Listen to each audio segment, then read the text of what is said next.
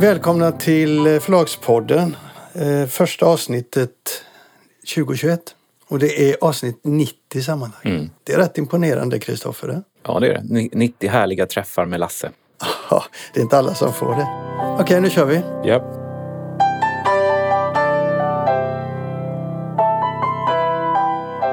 Jag pratade med Sakari Lovio, eh, nordisk försäljningschef, är hans titel tror jag, Padlibris om eh, förra året, 2020, hur det gick.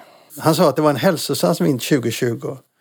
Men det blir ju mest intressant tror jag när vi får se årsredovisningen för då kan vi också se om de har haft utrymme för att skriva av en del av de här tunga förlustaffärerna de gjorde för många år sedan. De har ju tagit rätt många av dem men jag tror att de har en del kvar. Ja, men jag, det, det är ju det som är så svårt med deras årsredovisning för att de gjorde ju av, de har gjort avskrivningar på vad är det, 200 miljoner eller ännu mer så att det är svårt att veta när man har när det är sådana enorma eh, svarta hål i balansräkningen så, så kan man ju Ja, det är svårt att läsa de där. Så är det. Men jag tror att, eh, jag tror att året har gjort dem väldigt, väldigt gott.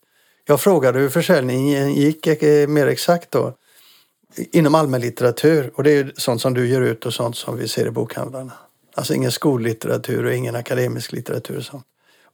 Och då sa han det, att den är upp 40 procent på helåret. Ja, ja, det är ju helt otroligt. Om du räknar från maj, det som när covid slog till ordentligt, så är de upp 50 procent. Om man sen går ner så sa han, går ner på eh, olika genrer så sa han barn och ungdomsböcker, de gick upp 70 procent. Ja, det är otroligt. Ja, och roligt. Det är extremt roligt. Och sen kokböcker gick också upp 70 procent. Och det gillar jag då som gillar kokböcker. Men, men eh, det är väl från en enorm nedgång under många, många år. Så det säger det väl också vad folk har sysslat med. Mer än innan covid. Ett par saker till han sa då. Det är att kunderna köper mer per beställning än innan. Men, den, men det har ju vi även hört från bokhandeln att de som väl besöker bokhandeln och går in i bokhandeln har, de, de köper mer så att säga. Det är mer planerade inköp och så. Ja, så är det. Men en sak som jag tror är av strategiskt intresse och kommer att eh, väcka uppseende det är att äldre människor, och då pratar han om plus 55 eh, och det åkte jag med där, eh, står för en markant del av tillväxten. Alltså de har fått Du är helt- äldre äldre. Ja. alltså de har fått en helt ny kundkrets i form av äldre upp, människor. uppenbarligen, uppenbarligen inte Stefan Löfven. Uppenbarligen inte Stefan. Löfven, statsministern, han har ju aldrig handlat någonting på, på internet. Ja, just det. Det där kom, tror jag kommer att vara en, eh, en signal till omvärlden som eh, kommer att vara bekymmersam för fysisk handel. För ofta har vi sagt att äldre människor handlar fysiskt. Men nu har äldre människor i en väldigt stor omfattning börjat handla på nätet och det kommer att visa sig. För så här tänker jag. Alltså att Libris och andra näthandlares stora tillväxter under coronaepidemin är så stora och troligtvis, troligen till stora delar så varaktiga att vi får en förändring i köpbeteendet. Man säger ju det att, att normalt sett skulle en sån här förändring ha tagit 5-6 år. Nu har skett den på mindre än ett år. Mm. Nej, men det är, jag har inte tänkt på den aspekten att man får in äldre människor som kanske hade kommit in, eller kanske inte alls hade kommit in, men om de hade kommit in hade de kommit in mycket senare. Det är, det är, det är en tanke verkligen. Ja, det, Man kan ju också, man, man kan också tänka sig att det är många som handlar på, på internet som faktiskt längtar efter att kunna gå ut och besöka en fysisk butik men som handlar på internet för att de inte har något alternativ eller faktiskt är rädda för att utsätta sig för smitta och så vidare. nej, men så är det. Men jag tror ändå att eh, en, sån här, en sån här utveckling kommer att vara varaktig. Även om inte alla de här eh, människorna kommer att stanna på nätet så kommer väldigt många att göra det.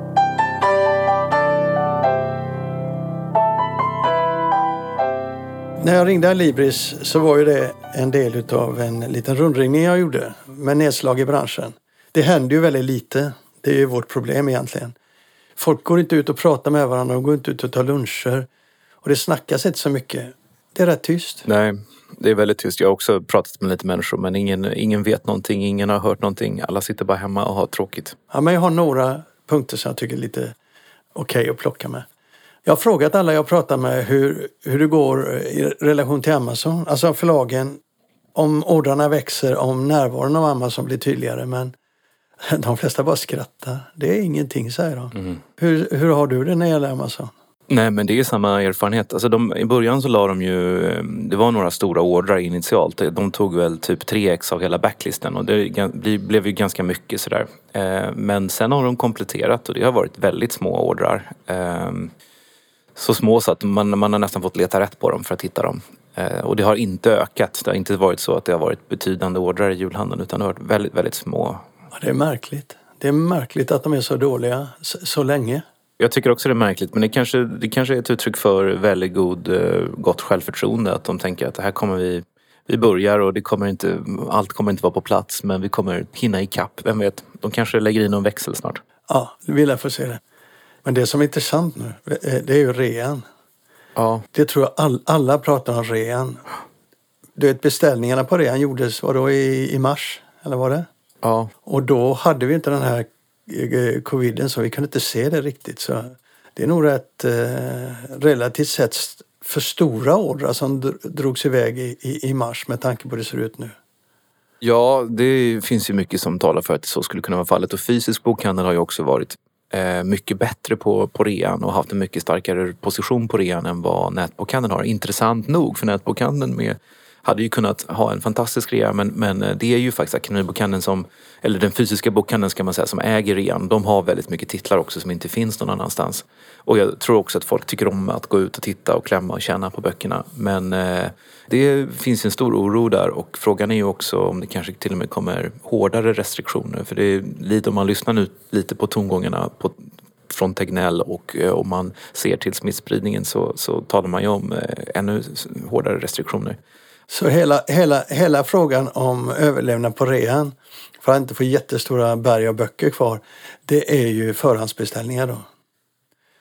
Och då är det något intressant som har dykt upp som jag inte först förväntade mig. Det är diskussioner om att försöka göra som man gjorde förr. Du vet, du fick hem en, en papperskatalog, eller du får en digital katalog. Men att du gör en beställning där och hämtar ut den i butiken. Och coronasäkert då. Mm. För det kan nog inte bli så jävla mycket browsing i år som det var tidigare. Det tror jag inte. Nej, vi får se. Så det är en oro. Men eh, för, förhandsbeställningen har ju alltid funnits. Ja, men inte på det sättet. Jag har pratat med en del butiker nu och de diskuterar detta jättemycket. Hur ska vi få till förhandsordrar eh, så folk kommer att hämta påsar på ett eh, bra sätt?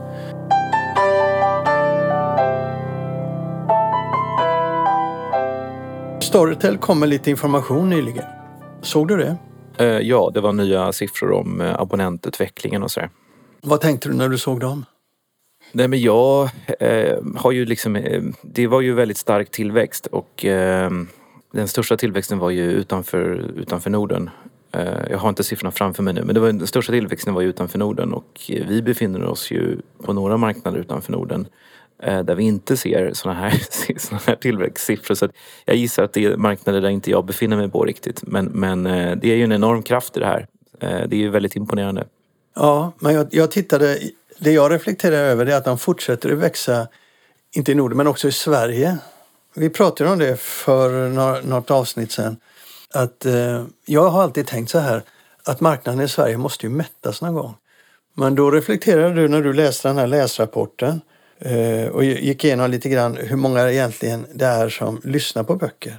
Det är inte så många procent utav befolkningen som ja, lyssnar på nej, böcker. Nu kommer jag, inte ihåg, jag kommer inte ihåg den procenten minns jag inte men den är absolut mycket lägre än vad man tror.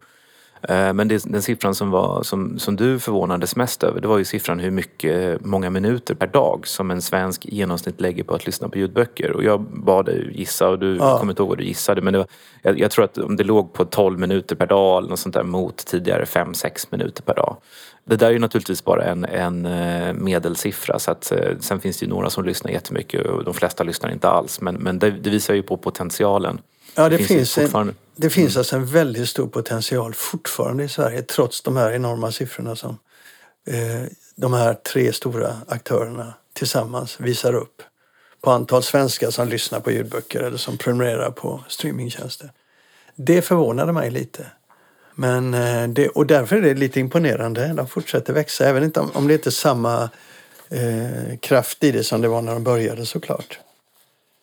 Att... Men den stora potentialen där om man ska tala om Storytel som bolag det är ju då egentligen in, äh, inte att äh, det kan fortsätta växa jättemycket i Sverige utan den enorma potentialen ligger ju i de här utlandsmarknaderna som inte är i närheten av vad Sverige är idag. Så, så är det.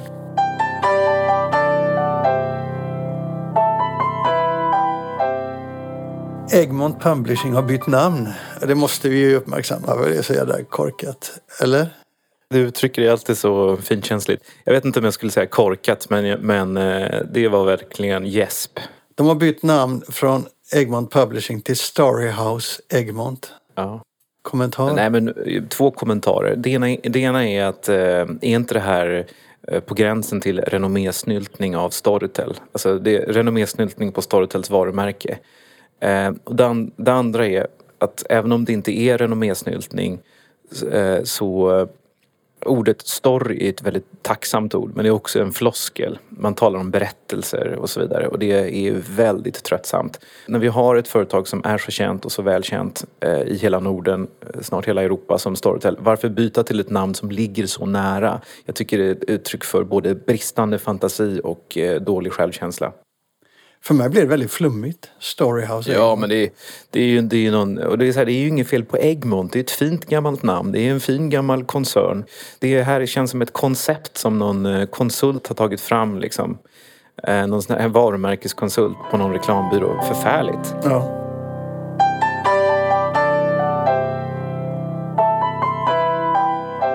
Det har kommit en amerikansk rapport som jag personligen tycker är väldigt intressant och som är jag inte så säker på att du kanske tycker är så intressant. Men det är alltså tre renommerade branschkonsulter i, i USA som utifrån förlagsperspektiv har tittat på vad som hänt under året och vad de kan dra för slutsatser av det inför framtiden. Och de tittar väldigt brett. De har tittat på handel, på nöjesindustrin, på skolor, bibliotek och så vidare för att se vad man kan dra för slutsatser. Och då var det fyra saker som jag fick med mig som jag tyckte var intressant. Och det de slog på väldigt mycket när det gällde, då, det var en slutsats när det gällde förlagen, förlagens framtid, det var det de kallar digital first. Och det, det kan ju betyda vad som helst men vad de menar är ju det att förlagen i framtiden kommer i första hand alltid att strategiskt tänka digitalt först. Och då pratar vi inte bara om format, vi pratar om marknadsföring, vi pratar om uh, allt när det gäller förlagen. Och då är ju du en av dem som på ditt sätt redan är där, eller? Ja, absolut. de digitala formaten är de absolut viktigaste i ekonomiska termer om du, om du jobbar med skönlitteratur. Men, Så har det ju blivit. Ja, men rent praktiskt, för det här betyder väldigt mycket praktiskt därför att vi har levt i en värld där böcker papper har varit eh, nästintill heliga. Vi kan inte tänka oss en sån förändring som vi nu över tid har fått eh, uppleva och acceptera till slut. Eh, och då tänker jag just på den digitala utvecklingen av digitala formatet, eh, i första hand ljud. Då. Det var ju väldigt många förlag i Sverige, eh, mindre, som höll emot och höll emot och höll emot tills de nästan gick under. Och nu är de stora anhängare av ljud. Men att gå till nästa steg och här digitalt först. Det kommer att betyda mycket för det interna samtalet och för synen på litteraturen tror jag. Det kommer att vara väldigt stökigt. Ah, jag tror att som vanligt att du tar i lite för mycket, använder för stora ord och dramatiserar för mycket. För att egentligen så behöver det inte vara så stor skillnad. Det är fortfarande de bra böckerna vi vill ha. Det är bara det att sen är det liksom ljudboksformatet som kanske kommer att dra in mest pengar. Eh, och det påverkar lite grann kanske hur man skriver och bedömer även om det är betydligt mindre så än vad många tror. Eh, det påverkar naturligtvis lite grann hur man, eh, inte egentligen hur man marknadsför, egentligen inte alls hur man marknadsför men det påverkar lite grann hur man ska tänka. Men, men det, det är inte så stor förändring som man kan tro. Det handlar mer om att man måste förstå eh, att eh, var pengarna finns snarare än att man måste vända upp och ner på hela sättet att jobba. Ja, fast jag, jag, där håller inte jag med dig. Jag, jag tittar ju på vad de har gjort i USA, förlagen. Eh, vad, som, vad som är nytt och vad som är intressant där. Och eh, väldigt mycket på den digitala, när det gäller marknadsföringen, eh, kommer bli ännu mer koncentreras på det digitala formatet. Det, mm. det här faktum... Sen är ju den digitala amerikanska marknaden så annorlunda den svenska. Så är det. Eftersom det, eftersom det inte är en streamingmarknad. Så att det, liksom hade, hade vi varit på den amerikanska marknaden hade inte vi kunnat jobba som vi gör nu här i Sverige utan då hade vi fått tänka om ganska ordentligt. Så att det, det, går inte heller att dra det digitala rakt över en kam. Nej. Sen är det ju helt, helt olika om du jobbar med skönlitteratur eller om du jobbar med fackböcker och vilken typ av fackböcker och vilken typ av skönlitteratur. Så allt är ju, det går inte riktigt att säga det sådär svepande. Nej. Jag tittar ju så ofta på USA beundrande, eh, okritiskt och, och liksom eh, det är ju inte alltid så att allt det amerikanska är relevant för oss. Nej, du just, säger- det du digitala, säger- just, just det digitala är ju väldigt annorlunda. Jo, men du säger det. Men låt oss bli konkreta. Om du tittar på marknadsföringen i USA idag så ser den annorlunda ut än ser ut i Sverige. Hur når förlagen direkt ut till sina kunder? Det växer otroligt mycket. Mm. Där man går förbi. Eh, samtidigt som man då jobbar hårt för att stärka den fysiska bokhandeln så så är det mer och mer så att man säljer och marknadsför sig direkt mot kund eh, på den digitala plattformen. Och det kommer att märkas på den amerikanska marknaden. Bland annat så är det ju så att man har märkt mer och mer och mer att eh, backlisten har blivit otroligt viktig. Mm. Kan vi bara stanna kring den här första grejen innan du går in på nästa grej? För att, Ja. eh, det, där, det, där är, det där var en av de här slutsatserna eh, i den här rapporten och jag håller med om att det är väldigt intressant även om det är svårt att se vart vi är på väg. Men vad de säger då det är att i takt med att en del återförsäljare försvinner och sådär så blir förlagen mycket mer beroende av att kommunicera direkt med kund men också sälja direkt till kund. Eh, och att man i USA har sett att det är jättemånga som har börjat eh, öppna egna webbshoppar och sånt. Och det har vi ju faktiskt sett i Sverige också. Det är ju rätt många förlag idag som har egna webbshoppar. Eh, och de större förlagen så har Tukan en egen webbshop och jag har förstått att de här förlagen har ökat sin försäljning i Sverige alltså under pandemin ganska kraftigt. Och det är, ju- det är en väldigt intressant utveckling för att för några, för bara, ja, några år sedan så, så skulle man ha ansett att det var orimligt att konkurrera med sina kunder på det sättet. Eh, men idag har det blivit, eh, apropå det här med multikanalstrategier och sådär, folk vet att man kan köpa en Weber-grill på deras egen hemsida som är dyrare än vad den kostar på Rusta, om det nu finns på Rusta. Eh, och att det här är liksom en, ytterligare liksom en utav förlagens kanaler. Och även om det är en ganska liten kanal så har förlagen en väldigt bra marginal på den. Så det, det är ju, och det är, där tror jag också pandemin har verkligen påskyndat den förändringen. Och den ligger parallellt med en annan utveckling och det är att förlagen jobbar jättestarkt på att få en egen relation till kunderna. Alltså man, man eh, jagar mejladresser, man jagar kontakter där man kan marknadsföra sina titlar. Inte alltid sälja dem bara men, men man jobbar jättehårt med att skaffa direktkontakt med kunden. Inte bara för sälj utan framför allt för marknadsföring. Och det är också relativt nytt när man har de här starka, starka verktygen med sig. Och det där har vi inte riktigt sett i Sverige men det där kommer vi att se, tror jag. Sen, men det som var intressant där eh, i den rapporten det var bokhandelns framtid. Man hade tre punkter eh, som är viktiga för framtiden om man tittar på det som har hänt nu. Och det är nätets betydelse. Att inte bara som konkurrent till Amazon i USA men också eh, märker man att nätet, försäljningen på dagligvaruhandelns nätplattformar ökar. Därför att i dessa tider så kan man handla lika mycket böcker som man handlar på Amazon kan man handla på deras, bland deras dagligvarukonkurrenter. Och det har också växt otroligt mycket, eh, näthandeln på dessa, dessa plattformar. Man köper inte bara mat, man köper också böcker där. Och sen detta som vi redan har pratat om, att man handlar mer via nätet nu än tidigare. Så slutsatsen blir då att den fysiska bokhandeln behöver koppla upp sig till försäljningsplattformar på nätet. Antingen egna eller i samarbete med typ aktörer som Bookshop eh, som finns i USA och Storbritannien. Och det kommer att bli väldigt, väldigt viktigt framöver, även på den svenska marknaden. Den andra eh, slutsatsen man drar det är att man måste bejaka tekniken mer. Nu är vi ett land i Sverige som är teknikbejakande men det gäller betalningslösningar som innebär att kunderna inte behöver komma i närkontakt med personal. Och då, då, då, då har vi ju eh, delvis utvecklat det rätt ordentligt i Sverige med eh, Swish. Men också Apple Wallet och sådana här lösningar kommer mer och mer att behöva synas i bokhandeln. Och den tredje då, eh, som kanske är lite eh, ny tanke för många, det är att man behöver bygga om butikerna så att de tydligt stödjer kunderna i deras oro, alltså eh, corona. För slutsatsen av den här rapporten är att coronaviruset och pandemin kan kanske så att säga bekämpas och försvinna inom något år. Men effekterna kommer finnas där i vårt beteende, eh, även om det inte växer utan avtar så kommer det finnas där i flera år. Och man måste alltså göra det lättare att röra sig i butikerna utan att stöta till andra kunder eller personal. Och det där tror jag eh, är tre slutsatser som är väldigt eh, precis på. Och som behöver diskuteras även i Sverige. Men det var en väldigt spännande rapport. För den som vill läsa den så heter den Covid-19 and Book Publishing. Som man hittar ja, den var inte särskilt spännande men den var, den var, den var väl helt okej. Jag läste en, en, en, kommentar till den här rapporten som var mer intressant som du skickade mig av en, en, också en sån här branschanalytiker som också skrivit böcker och sådär som har, själv har något litet förlag. Och han skrev en reflektion som, som eh, som gick ut på, alltså man inte utvecklade, bara nämnde lite kort sådär att i takt med då att den fysiska bokhandeln tappar i betydelse, det digitala ökar, nätet ökar och så vidare, så betyder det också att en gammal, Eh, en gammal eh, vallgrav som de största förlagshusen har haft försvinner.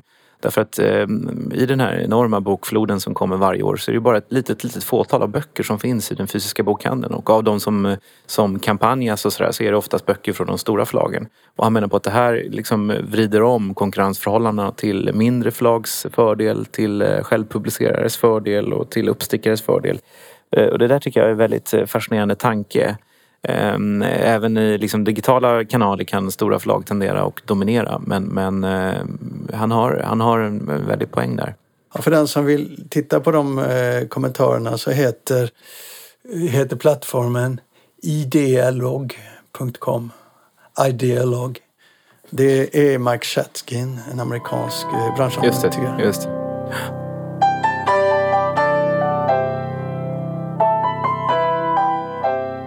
När jag ringde runt bland förlag och, och bokhandlare och annat folk i bokbranschen så fick jag tag i Thomas Olsson, förläggare på förlaget Kaunitz och Olsson. Och han hade en idé som jag tyckte var så bra så jag tänkte att det är ingen idé att jag berättar han kan berätta det själv. Vad var det Thomas?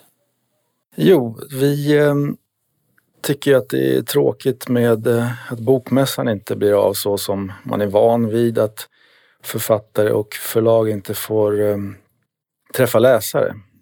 Och eh, så vi hade i september tror jag det var i Stockholm utanför vårt eh, kontor, utanför förlaget på gatan bara en liten signering, releasefest och eh, som blev väldigt lyckat att vi bara öppnade upp öppet hus på förlaget. Eh, vi satte, eh, hade ett samtal utanför, det kom ett litet jazzband och spelade musik. Eh, Carl Johan De Geer signerade böcker och pratade och då tänkte vi att det där är ju så himla enkelt och eh, trevligt så att om flera förlag går ihop och bestämmer en helg eh, när man har öppet hus på förlaget eh, och samlas under ett namn då som vi tänkte skulle vara Stockholms bokhelg 26 till 29 augusti. Eh, och då blir det fokus på att läsare får träffa författare och förlag eh, i Stockholm en månad innan bokmässan. Tanken är också att det ska vara lätt att eh, skala upp och lätt att skala ner beroende på vad det är för rekommendationer liksom coronamässigt i augusti. Mm. Och då, eh, nu ringde du väldigt tidigt så att jag har inte hunnit höra av mig till alla förlag. Men de jag hittills har pratat med, de är med alla och tanken är att alla ska vara med på det här. Och att det är, liksom, det är ett samarbete och att det är upp till var och en av förlagen också att eh, vill någon ha ett bokbord på gatan så är det fine. Men vill någon ha ett, eh, liksom ett samtal och signeringar så får de ha det. Vill någon sätta upp en scen någonstans så får de också göra det. Utan det enda är att man samlas under det här paraplyt som är den här helgen och det här namnet. Mm. Och det behöver inte bara vara förlag, det kan vara bokhandlare, det kan vara författare, det kan vara vad som helst. Precis. Och de som kanske inte har ett kontor som de kan eh, bjuda in, då kan man ju vara, bara, låna ett hörn i en bokhandel eller på ett café eller vad som helst. Men tanken är att det är fyra dagar och man ska gå en, som en typ stadsvandring om man vill. Man får en karta i handen. Ja precis, så att vi, vi gör en karta både på, på nätet och fysiskt där alla förlag som eh, är med på det här är utmarkerade och så blir det då en stadsvandring i Stockholm där man får eh, hälsa på hos förlagen. Och jag tror att många förlag är ganska anonyma och att det här kan bli eh, ett bra tillfälle att öppna upp och så att läsarna också får se, speciellt de lite mindre förlagen kanske. Att det blir ett sätt för dem också att liksom visa upp utgivning och sina författare. Samtidigt så tror du inte att det blir en eh, konkurrent till Bokmässan? Nej, för det tror jag verkligen inte. För Bokmässan den är jätteviktig och den är en månad senare. Det här ska vara på en nivå eh, så att det inte tar så mycket energi och kraft. Eh, det är en månad innan Bokmässan och eh, när folk har kommit tillbaka från semestern. Och så har man öppet hus ganska anspråkslöst. Eh, och man bestämmer själv vilken nivå man vill hålla det på. Och sen kan man eh, lätt ladda om och åka ner till Bokmässan i Göteborg om det är eh, beroende på hur, hur, det blir i år, det vet jag inte. Men när, om, om den, när den kommer igång igen, då ska inte det här vara någon konkurrent, konkurrent alls utan det ska gå, det ska funka båda två. Och nu har du fått ut det till eh, hela branschen via Förlagspodden? Ja, det är toppen. Ja. Jag jobbar ju mycket med tecknade serier. Eh, det har jag gjort från början. Och eh, idén till det här var, är också eh, en festival, en seriefestival i, i Angoulême i västra Frankrike. Där eh, en liten stad, 40 000 invånare tror jag. Och så är det en vecka som det är seriefestival och då går hela den här staden all in. Så det är tält precis överallt. Eh, skyltdockorna i klädbutiker är utbytta mot seriefigurer. Det sitter tecknare och ritar precis överallt. Och det är verkligen det är väldigt häftigt att vara med om det och målet tänker jag ska ändå vara att det, man går den här helgen, man har ingen koll på det här, man går och köper sin kaffe och då står det i, i fiket står en poet och eh, skränar i ett hörn och så bara just det, det är Stockholms bokhelg. Eh, att du får den liksom, känslan i stan. Jag och Martin, min kollega, håller på och ringer runt och eh, kollar intresse bland förlagen men man får gärna höra av sig om, till oss om man eh, har någon idé eller om man vill vara med på det här. Eh, så att vi inte glömmer någon. Okej. Okay. Tack så du ha. Ja, tack själv. Vad tycker du om den idén, Kristoffer? Nej, men jag tycker att det är en bra idé. Vi ska ju vara med på det här och eh, det är ju det tråkiga med att inte, så, så, som det verkar nu så står det bortom allt, eh, all, alla, alla rimligheter att det ska bli en fysisk utställning på Bokmässan i Göteborg. Eh, och det är kanske är rätt och så, men vi tror ändå att det finns ett väldigt stort intresse för både förlagen att, och författarna att träffa läsarna och att läsarna att få träffa förlagen och författarna. Så det här känns som en slags eh, relativt covid-anpassad minimässa som faktiskt kan kan eh, vara en positiv kraft på det sättet. En, en annan sak också det är att som jag tycker är kul med, med Thomas Olssons idé. Det, tidigare har det ju varit funnits eh, Det har varit sån här jul eh, Förlagen har öppnat upp och haft lite julmarknad och det har varit förlag på Söder och det har varit förlag på Kungsholmen. Vi var med någon gång med Brombergs och sådär. Eh, och, det, och, det, och det funkade väl även om det inte var så jättemycket folk som, som kom. Ehm, men det roliga med Thomas Olssons idé är att det ska vara som lite som The Fringe i, eh, i Edinburgh. Ehm, att det, liksom, det, är, det är liksom som en bokfestival och det pågår massor av olika typer av grejer på massor av olika typer av platser samtidigt. Det kan vara någon, någon uppläsning eller någon signering eller någonting sånt där. Och att allt är väldigt opretentiöst. Ehm, det är ju lite kul.